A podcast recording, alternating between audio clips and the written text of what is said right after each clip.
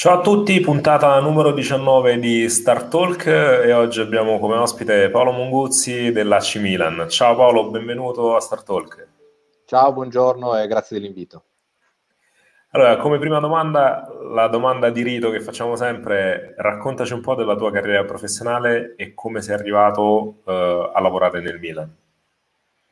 Allora, come sono arrivato a lavorare nel Milan e nello sport in generale è un po' strano, nel senso che io a 20 anni eh, ero convinto e volevo assolutamente fare l'allenatore di pallacanestro. Eh, ho avuto la fortuna di cominciare facendo l'assistente allenatore all'Olimpia Milano. Eh, nel frattempo ho,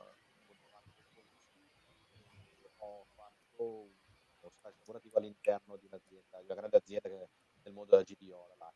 Dopo otto mesi io allenavo ancora all'Olimpia Milano, mi sono proposto di seguire un progetto che si chiama, oggi un progetto che si chiama Armani Junior Program e da lì eh, diciamo che ho cambiato completamente orizzonti, quindi, eh, quindi ho cercato di, quindi sono passato da eh, allenare delle persone a curare il business eh, di, di, appunto una, una, parte come Armani Junior Program.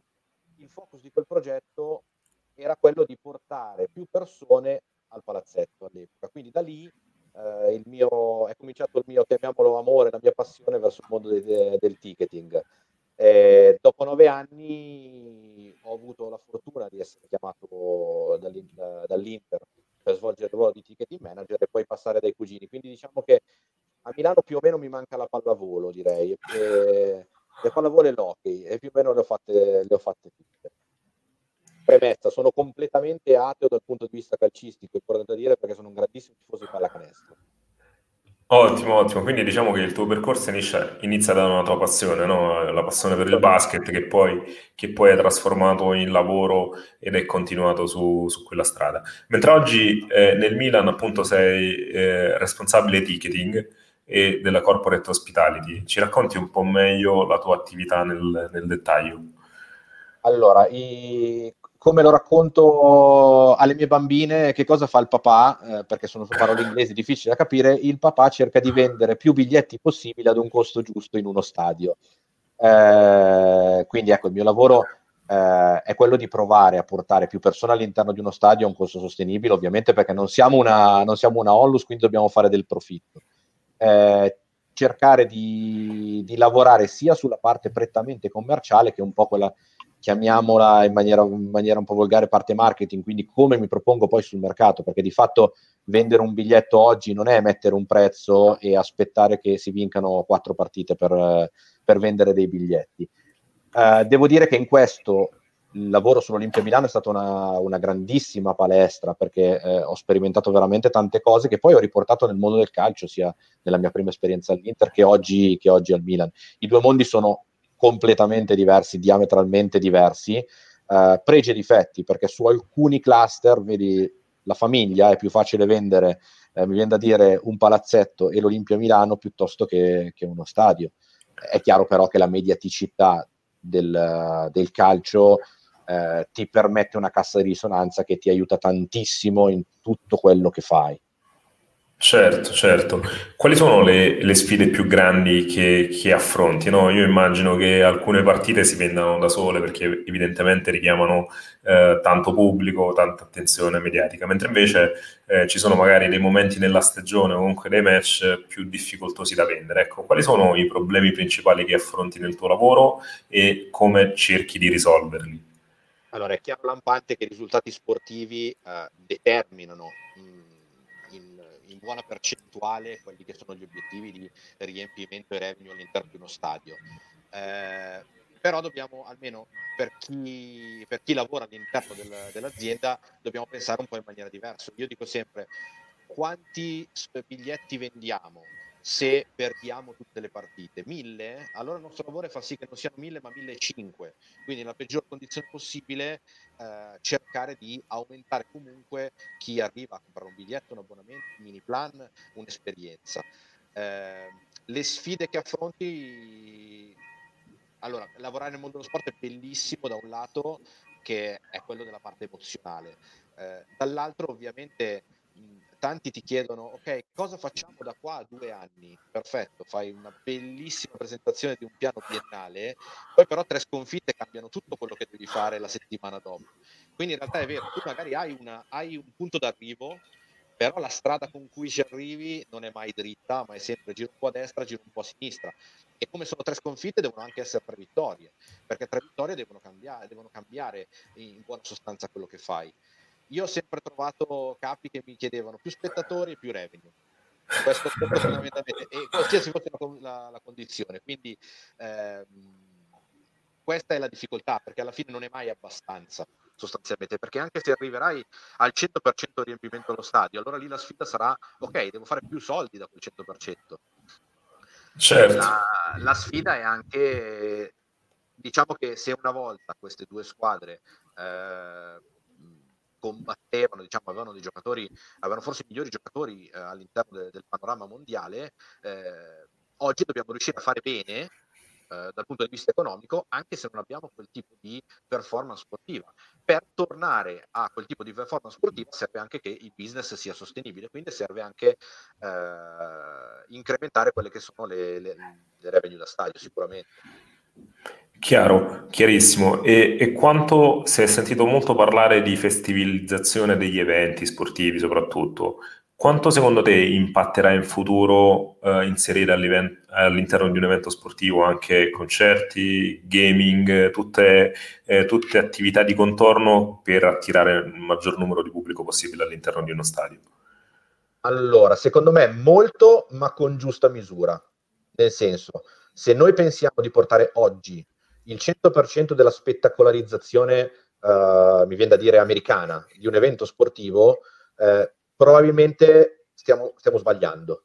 Uh, grande appassionato di basket personalmente, se vedo una partita NBA dura tre ore, è lunga per me e non c'è quel pathos che noi oggi abbiamo in una partita, in una partita di calcio, comunque la passionalità con, con, la quale noi viviamo un evento sportivo. Siamo due culture diverse, è chiaro che loro dal punto di vista del, del business e della sport production sono più avanti, probabilmente però il nostro prodotto deve migliorare, deve migliorare di pari passo ovviamente con quelle che sono le infrastrutture, perché oggi quello che Uh, San Siro è uno stadio meraviglioso, bellissimo, iconico. Penso che sia uno degli stadi per la quale al mondo, se tu disegni la sagoma di San Siro, tutti sanno riconoscere che è San Siro. Ha dei limiti, ovviamente, è uno stadio che nel primo anello è stato eh, costruito nel 1920, eh, ha dei limiti strutturali, certamente. Eh, devo dirti che oltre alla spettacolarizzazione, eh, noi viviamo sempre di più come competitor. Il, il competitor per me oggi che lavoro al Milan non è l'Inter, non è la Juventus dal punto di vista business, è tutto il mondo dell'intrattenimento e il mercato del tempo libero in generale, perché noi occupiamo una fetta di tempo libero delle persone. Quindi per me oggi il, uh, il competitor è il prezzo del cinema, il cinema, è il mondo del running, è il centro commerciale, eh, non è l'Inter o la Juventus o il Genoa la Fiorentina o l'Olimpia Milano è proprio tutto il mercato del tempo libero, quindi dobbiamo andare a capire che cosa la gente vuole all'interno del mercato del tempo libero e apro una parentesi, secondo me vuole sempre maggior flessibilità rispetto, rispetto, eh, rispetto a prima ehm, e cercare di offrire un prodotto in linea con quello che le persone cercano, con quello che le nuove generazioni stanno cercando. Chiarissimo, e sempre parlando di mercato del tempo libero, ovviamente questo ha un impatto anche sugli sponsor, su, sulla corporate hospitality. Eh, voi avete fatto un evento, lo fate, lo fate, ogni anno, credo, che si chiama Business Forum, dove invitate tutti i partner del Milan a riunirsi. Ci racconti com'è andato e più nello specifico come è stato gestito in particolare quest'anno l'evento? Assolutamente, perché è stato un lavoro di team molto interessante, nel senso che il Business Forum è sempre stato pensato Uh, Milan lo fa da veramente tanti tanti anni. Inizialmente solo per la parte di sponsor o top clienti ospitality, quindi magari di Skybox. Eh, era qualche anno che non lo faceva. Eh, quest'anno abbiamo cominciato a, um, abbiamo cominciato a farlo eh, in presenza, quindi all'interno della, della sede del, del, del, Sole 24 Ore, che è un nostro partner di Corporate Hospitality, abbiamo eh, realizzato un classico evento di networking tra aziende eh, che investono in corporate hospitality e aziende che investono in sponsorizzazione all'interno del Milan. Con eh, l'arrivo della pandemia, ovviamente tutti ci siamo dovuti reinventare. Abbiamo detto, ok, noi abbiamo però un network di 300 aziende, che cosa ce ne facciamo? Ok? Come possiamo essere utili? Perché poi di fatto Milan non deve essere utile, può, può, non essere utile semplicemente vendendo un biglietto, dandoti un'esperienza. Milan può essere una buona piattaforma di contenuti. E allora da lì abbiamo cominciato, prima di arrivare al business forum digitale, abbiamo cominciato a creare una serie di contenuti, sia lato business che lato, mi viene da dire, entertainment, dedicati alle aziende, ai suoi dipendenti o ai suoi fornitori. Poi ogni azienda trovava un po' il suo percorso eh, abbiamo avuto il piacere di ospitare in un webinar eh, sull'allenamento a distanza una chiacchierata bellissima, secondo me, tra Mister Pioli e coach Messina dell'Olimpia Milano, dove abbiamo cercato di, di, un po' di fare un parallelo tra il mondo dello sport e il mondo aziendale, quindi come riesco ad allenare un giocatore a distanza, come riesco a tenere il team vivo comunque a distanza e abbiamo creato una serie di otto contenuti ogni due settimane in cui l'azienda poteva trovare il suo percorso, poteva trovare gli interlocutori al quale offrire questo contenuto. Devo dire che subito abbiamo riscontrato grandissimo interesse da questo punto di vista e quindi abbiamo cominciato la progettazione di un business forum digitale. Questa volta però non solo riservato a eh, chi eh, già investe nel Milan, ma anche ad aziende che volevano acquistare la sottoscrizione per, eh, per entrare nel, nel network. E devo dire che anche qui Milan come piattaforma di networking eh, B2B eh, funziona perché ha quella parte emozionale, quella parte di passione un po' in più rispetto al classico mondo magari solo business, un po' già che fatte basta, eh, quindi un po' di barriere magari si, un po' di barriere cadono e a livello commerciale sappiamo benissimo che è importante. E devo dirti che è stato per noi un successo con uh, du- oltre 240 aziende iscritte all'evento. In un evento che durava 8 ore ci sono stati 1126 uh, eh, meeting one-to-one. Quindi l'evento si componeva sia della parte one-to-one, eh, nella quale le aziende okay. potevano conoscersi a vicenda, ma anche di un live nella quale le aziende potevano, ehm, le aziende sponsor in maniera gratuita, le altre aziende potevano, eh, potevano acquistare la possibilità di presentarsi a tutti con i loro servizi, avevano una mezz'ora a disposizione con i loro servizi, potevano invitare eh, i loro clienti eh, alla, alla, alla, alla, conference che, che avevano istituito questo è stato un po' a grandi linee l'evento che devo dirti è andato per, per, noi molto bene e soprattutto ci siamo riscoperti in un mondo che sicuramente sarà utile in futuro al di là, del, al di là, al di là della pandemia. Assolutamente sì. Ora eh, la domanda sulla pandemia è a questo punto inevitabile, no? Eh, su, sui tifosi, eh, evidentemente lo stadio vuoto è, eh, pro, ha provocato dei, dei grossi danni no? dal punto di vista sia economico, ma anche di relazione e di eh, coinvolgimento dei tifosi. Eh, c'è qualcosa che avete imparato durante questo periodo che vi portate in futuro, oltre appunto a quello che ci ha raccontato sulla parte di corporate hospitality? Allora, quello che ci portiamo dietro è una grande passione per tornare a vedere, lo, per tornare a vedere una partita allo stadio, principalmente, perché, e questo è un, è un grande segnale, perché? Perché abbiamo, il, il nostro grande competitor sui tifosi è la, è la televisione. Però vedere una partita a San Siro è un'emozione diversa e deve essere un'emozione diversa. Non migliore, non peggiore, deve essere diversa, deve essere un qualcosa di coinvolgente. Questo voglia di tornare a vedere la partita eh, che ci viene dimostrato su, su, diversi canali è per noi molto importante. Eh, devo, devo, devo, essere sincero, siamo molto orgogliosi di essere stati tra i primi club, anzi forse il primo club a rimborsare i propri tifosi. Subito per la partita di Milan-Genoa, dove abbiamo eh, non solo concesso il rimborso in voucher, ma anzi abbiamo dato un rimborso monetario immediatamente ai tifosi, ma soprattutto agli abbonati, mi viene da dire. E poi siamo stati tra i pochi club fin da subito a pensare che le persone dovessero poter scegliere tra il rimborso monetario e comunque un voucher. Eh, quindi questo dal lato caring è stato, eh, diciamo, per noi un buon passo verso, verso, il, verso il tifoso in un momento difficile. Eh, è chiaro che ad oggi è difficile, anzi è impossibile ricreare l'esperienza stadio in digitale e non vogliamo neanche farlo perché mh, sarebbe, eh, sarebbe sminuire l'esperienza stadio. L'esperienza stadio è fatta di condivisioni, di suoni, di rumori, uh, di imprecazioni, di, uh, di, esultanze, di disperazione, è un qualcosa che non posso replicare davanti a un, uh, davanti a un monitor. Eh, quindi devo fare i complimenti comunque alla parte digitale del Milan che si è attivata con veramente tanti contenuti mh, per, per, il tifoso in questo periodo. Eh, abbiamo avuto la fortuna che diciamo che nel periodo di pandemia il Milan eh, è una squadra fortissima, siamo, siamo, siamo, siamo contenti di, di, questo e speriamo di proseguire ovviamente eh, anche dal punto di vista sportivo. Ehm, però devo dire, quello che, abbiamo, quello che abbiamo vissuto è veramente alla fine alle persone lo stadio manca e questo è importante per noi. Assolutamente, assolutamente. E eh, parlavi anche di digitale, no? Eh, noi da startup nello sport abbiamo percepito un, un, aumento esponenziale dell'interesse da parte dei club, delle federazioni eh, alla ricerca di nuove tecnologie, investimenti in digitali. Eh, noi stessi abbiamo partecipato a meeting con federazioni che qualche mese fa erano irraggiungibili per noi, mentre invece adesso sono loro che vengono a chiamarci.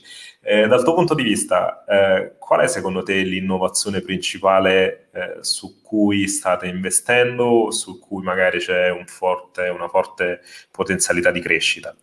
Allora, mi fermo ovviamente, mi soffermo un po' sul mio mondo, quindi quello dello stadio. Sicuramente l'esperienza in non è più, non è più pensabile, ma questo già da qualche anno onestamente, pensare di vendere un biglietto, non fare più niente, aspettare che le persone arrivino allo stadio eh, e una volta che sono arrivate basta, mm, sono arrivate allo stadio, ho visto l'evento. Assolutamente no, noi dobbiamo rendere l'esperienza eh, stadio unica dal momento in cui acquisto il biglietto. L'ho acquistato un mese prima, la mia esperienza parte un mese prima. L'ho acquistato tre mesi prima, la mia esperienza parte da tre mesi prima. E da tre mesi al giorno dell'evento. Il giorno dell'evento è un giorno molto importante dove sicuramente dovremmo far capire, eh, dovremmo dare sempre più dati per rendere l'esperienza positiva eh, che ne so, quanti minuti ci sono in attesa a un cancello per entrare, eh, mm-hmm. piuttosto che informazioni per chi è la prima volta che arriva a San Siro su dove sono eh, parcheggi, servizi, eccetera. alla partita stessa, perché quello che ti dà oggi la televisione è una serie di contenuti che alla partita non veicoliamo, sono banalmente le statistiche. Eh, la gente è malata di numeri, statistiche, di curiosità. Dovremmo riuscire a rendere l'esperienza dello stadio complementare. Non è solo guardo la partita, ma nell'intervallo accade qualcosa, nel pre-partita ne accade un'altra, nel dopo partita ne accade un'altra, perché quando esco dai tornelli e ho vinto 4-0, eh, sperando di vincere 4-0, è completamente diverso il mio approccio rispetto a Milan se ho perso 2-0, se ho pareggiato con la Juventus, l'Inter, il Lecce o il Brescia, eccetera.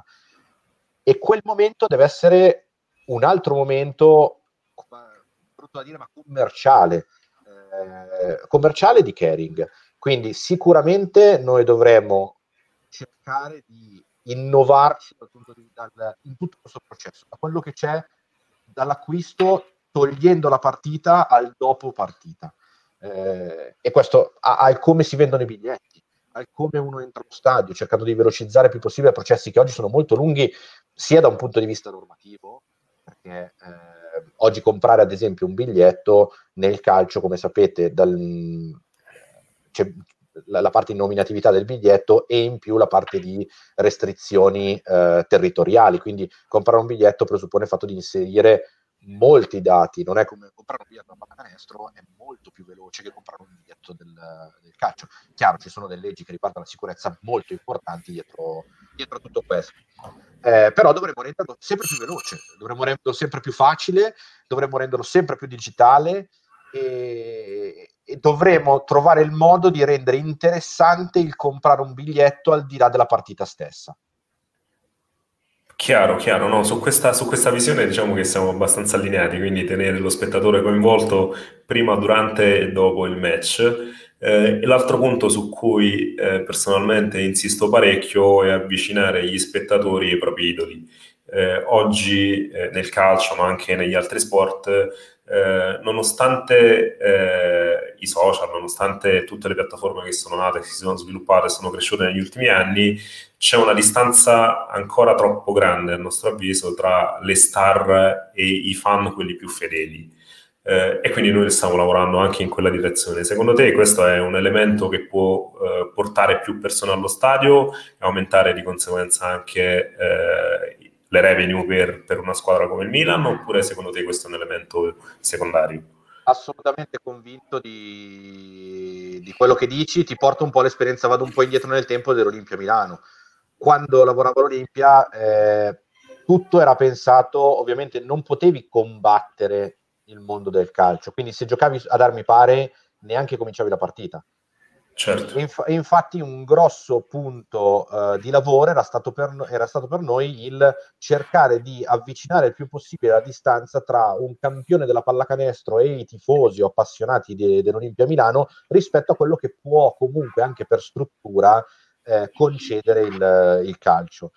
E devo dire che su questo eh, avevamo un po' basato tutta la nostra, la nostra strategia all'epoca, perché era appunto un punto di attenzione dove potevamo essere eh, diversi rispetto, rispetto, al mondo del calcio.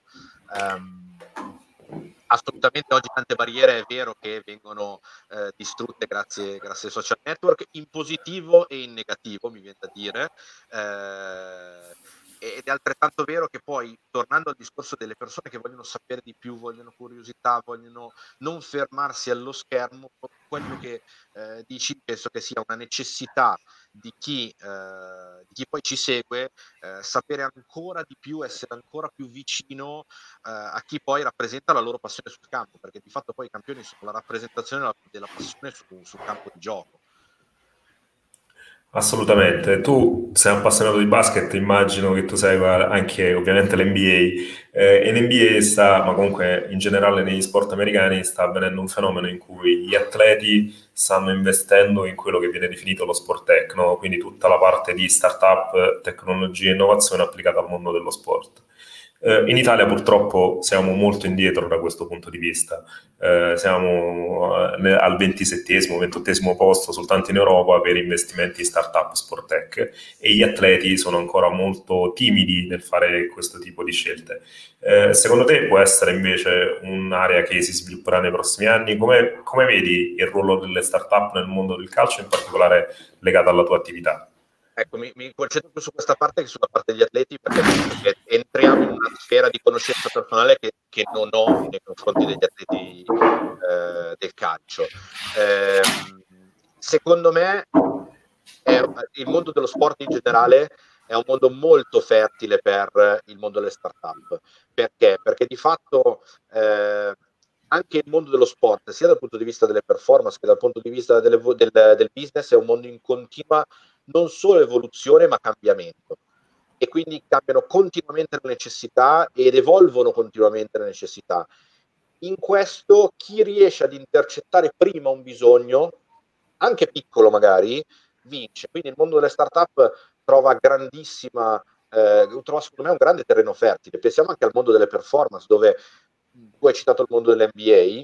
Ehm, mo- l'analisi della performance sportiva, anche il mondo del calcio ovviamente, ci mancherebbe tutti i mondi professionisti, è sempre più in crescita, si cerca sempre di più una, eh, un rapporto scientifico rispetto alla performance che poi avviene, avviene sul campo.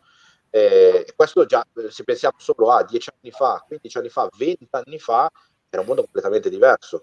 E, e secondo me, sia in ambito business, eh, riportando anche esperienze non dello sport, eh, ma in ambito retail, in ambito appunto del tempo libero, eccetera, eccetera, le startup trovano un grande terreno fertile, soprattutto perché lo sport, eh, almeno in Italia fino ad oggi, è sempre partito per secondo, mi viene da dire, eh, non, mai, non, ha mai trascinato qualche cosa. Eh, in termini di, innovazione, eh, intendo. forse in termini di contenuti, è sempre stato un po' avanti. Quindi secondo me il, mondo delle start-up assolutamente crescerà nei prossimi anni. Eh, hai, hai detto che noi siamo ventesimi per investimento oltre, oltre, la ventesima posizione soltanto in Europa, poi nel resto del mondo ovviamente siamo ancora più giù e siamo la sesta okay. potenza olimpica, quindi rischiamo di perdere competitività, come dicevi tu, dal punto di vista delle performance, della sicurezza, ma anche dei modelli di business dello sport. Secondo me questo rientra un po', a mio giudizio, uh, nel, nell'evoluzione dello sport business nel mondo italiano. Noi abbiamo una diciamo, siamo abbastanza, siamo anche noi una startup del mondo del business sportivo, nel senso che le società si stanno evolvendo in termini di eh, professionisti, in termini di quanti dipendenti lavoravano in una squadra di calcio dieci anni fa e quanti lavorano, quanti lavorano oggi. Eh, il fatturato di dieci anni fa rispetto al fatturato di oggi. Quindi magari noi penso che noi siamo indietro da quel punto di vista perché stiamo costruendo la nostra, eh, il nostro know-how e poi co- come in tutto, magari noi italiani partiamo un passo dopo, però poi arriviamo, arriviamo sempre a competere. arriviamo a competere, ottimo. E l'altro elemento eh, su cui si basa questo format di Star Talk è l'elemento sostenibilità tu ti occupi di tifosi allo stadio, evidentemente eh, far arrivare tifosi allo stadio può, può, avere un impatto ambientale sul traffico, eh, c'è il tema dei rifiuti, c'è il tema dell'energia che viene utilizzata per illuminare San Siro, quindi una serie di temi che stanno diventando sempre più al centro delle strategie eh, di club, federazioni, leghe, eccetera, eccetera. Eh, dal tuo punto di vista, eh, qual è la sensazione sul tema sostenibilità? È ancora qualcosa che eh, è soltanto cartaceo quindi il bilancio di sostenibilità è un documento bellissimo con, eh, redatto con, tutti, con, tutta la forma che, che, necessita, oppure effettivamente la sostenibilità sta diventando un pilastro delle strategie di club? No, deve essere essenziale, però eh, tutto questo deriva da noi, in primis, perché il comportamento delle persone è fondamentale nella vita quotidiana. Eh, eh anche oltre rispetto alla parte infrastrutturale, nel senso che i club possono mettere a disposizione di tutto possono pensare di tutto, le, le strutture possono pensare di, di, tutto, però poi sta a noi essere responsabili di noi stessi, del nostro futuro e del futuro dei nostri figli. Eh, sicuramente parlare di sostenibilità in uno stadio del 1920 non è facile in termini proprio di eh, operatività e che cosa si può fare, che cosa si può ristrutturare. Eh, è chiaro che tutti incrociamo le dita, sappiamo tutti di questo progetto, tutti incrociamo le dita perché vada a termine il progetto del, del nuovo stadio eh, nell'area, nel, nell'area, di San Siro e per quello che ho, ho visto eh, e quello che ho visto onestamente è la stessa cosa che vedete, vedete tutti voi sui giornali eccetera, il punto sulla sostenibilità è molto forte. Eh, sia in termini eh, energetici ma anche in termini di riqualificazione di un'area eh, che oggi è eh, detta banalmente molto cementata, mettiamola così. Eh, quindi sicuramente centrale, ci vuole, però è centrale secondo me l'educazione eh, di, di, un popolo a un certo tipo di comportamenti. Perché rendendola banale, se io ti metto eh, i, i, cestini dell'indifferenziata piuttosto che garantisco un sistema per frazionare il cibo mi, in maniera migliore, eh, però poi questo cibo viene di fatto non viene eh, usato per altri scopi, eh, ma viene buttato, eh, io ho fatto un buon frazionamento, va bene, però poi eh, ci deve essere qualcuno che mi aiuta, il mio fornitore che mi aiuta a non disperdere quanto ho risparmiato, piuttosto che ho fatto il tema dell'indifferenziato, un tema banale, ma eh, noi possiamo anche lavorare su, sul, sulla raccolta differenziata, poi però di fatto deve essere il cittadino stesso e chi viene a un evento, perché è uguale Ehm, la, vita, la, vi, la, vita, è mia, se io ho dei comportamenti non buoni, ce li ho a casa e ce li, ce li ho allo stadio, ce li ho allo stadio uguali. Anzi, tante volte magari ce li ho buoni a casa e ce li ho invece pessimi allo stadio. Eh, quindi sì, grandissimi investimenti verranno fatti, ma perché poi tornano anche a livello di business eh, dal punto di vista delle infrastrutture, però mi sento di dire che c'è una grandissima parte che dobbiamo, che possiamo e dobbiamo fare noi stessi. Guarda, ti faccio un'ultima domanda prima di, di salutarti eh, e l'ultima domanda è relativa al mondo dei più giovani, al mondo dei ragazzi, al mondo dei bambini. Come e quale leva eh, dobbiamo utilizzare per portare i bambini allo stadio e per farli appassionare al calcio? Non, corriamo il rischio effettivamente che si appassionino ai videogiochi e il calcio giocato venga trascurato Allora, torno, torno al discorso del, dell'evento unico. Uh, allora, dividiamo i bambini in fasce. Quando sono piccolo è il genitore che mi porta allo stadio e da lì probabilmente è creare il, il modo in cui il bambino viva. Tutti noi abbiamo dei ricordi con eh, i nostri genitori particolari. Eh, io mi ricordo che mio padre mi portava la domenica mattina al parco e questo è un ricordo molto forte che, che mi lega per tutte le domeniche mattine per qualcun altro questo è lo stadio. Quindi mio padre mi portava allo stadio, quella è la mia passione. Okay? È chiaro che dobbiamo rendere interessante non solo per il bambino, ma comodo e interessante per il genitore, perché se no il genitore non ce lo porta allo stadio. E questa per la fascia un, un po' bassa. Poi quando cresce il bambino, eh, devo cercare di capire con l'andare delle generazioni che diventano sempre più piccole, se magari una volta parlavamo di generazione di persone nate in un range di 20 anni, oggi stiamo parlando di generazioni diverse in un range di 5 anni, quindi dobbiamo essere bravi a capire quali saranno le loro necessità. Credo eh, che in futuro, perché è un trend che già si verifica eh, soprattutto nel mondo americano, eh, si venderanno ad esempio meno abbonamenti, perché si cerca più, più flessibilità. O meglio, l'abbonamento non deve diventare uno strumento con cui vengo 19 volte allo stadio, ma deve diventare uno strumento che mi dà la possibilità di venire 19 volte allo stadio, ma mi dà tanto altro per cui io sono un abbonato.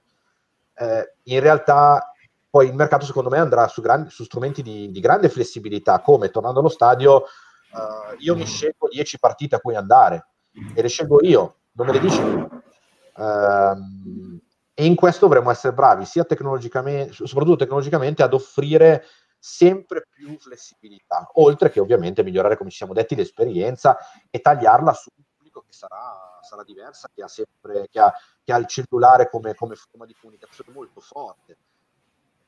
Non so se ho risposto un po' alla tua assolutamente, domanda. Assolutamente sì, assolutamente sì. Io eh, il tempo a nostra disposizione è finito, ti ringrazio tantissimo e sono veramente felice di, di averti avuto qui su Star Talk. Eh, questa puntata sarà poi disponibile in podcast su tutte le principali piattaforme. Magari ci, ci faremo una, una, un nuovo aggiornamento tra qualche mese quando il pubblico sarà tornato allo stadio, così capiremo effettivamente che cosa è cambiato e che cosa sta, sta avvenendo di nuovo nel mondo del calcio. Nel frattempo ti ringrazio tantissimo. Ciao Paolo e buona giornata. Grazie mille a voi e buona giornata.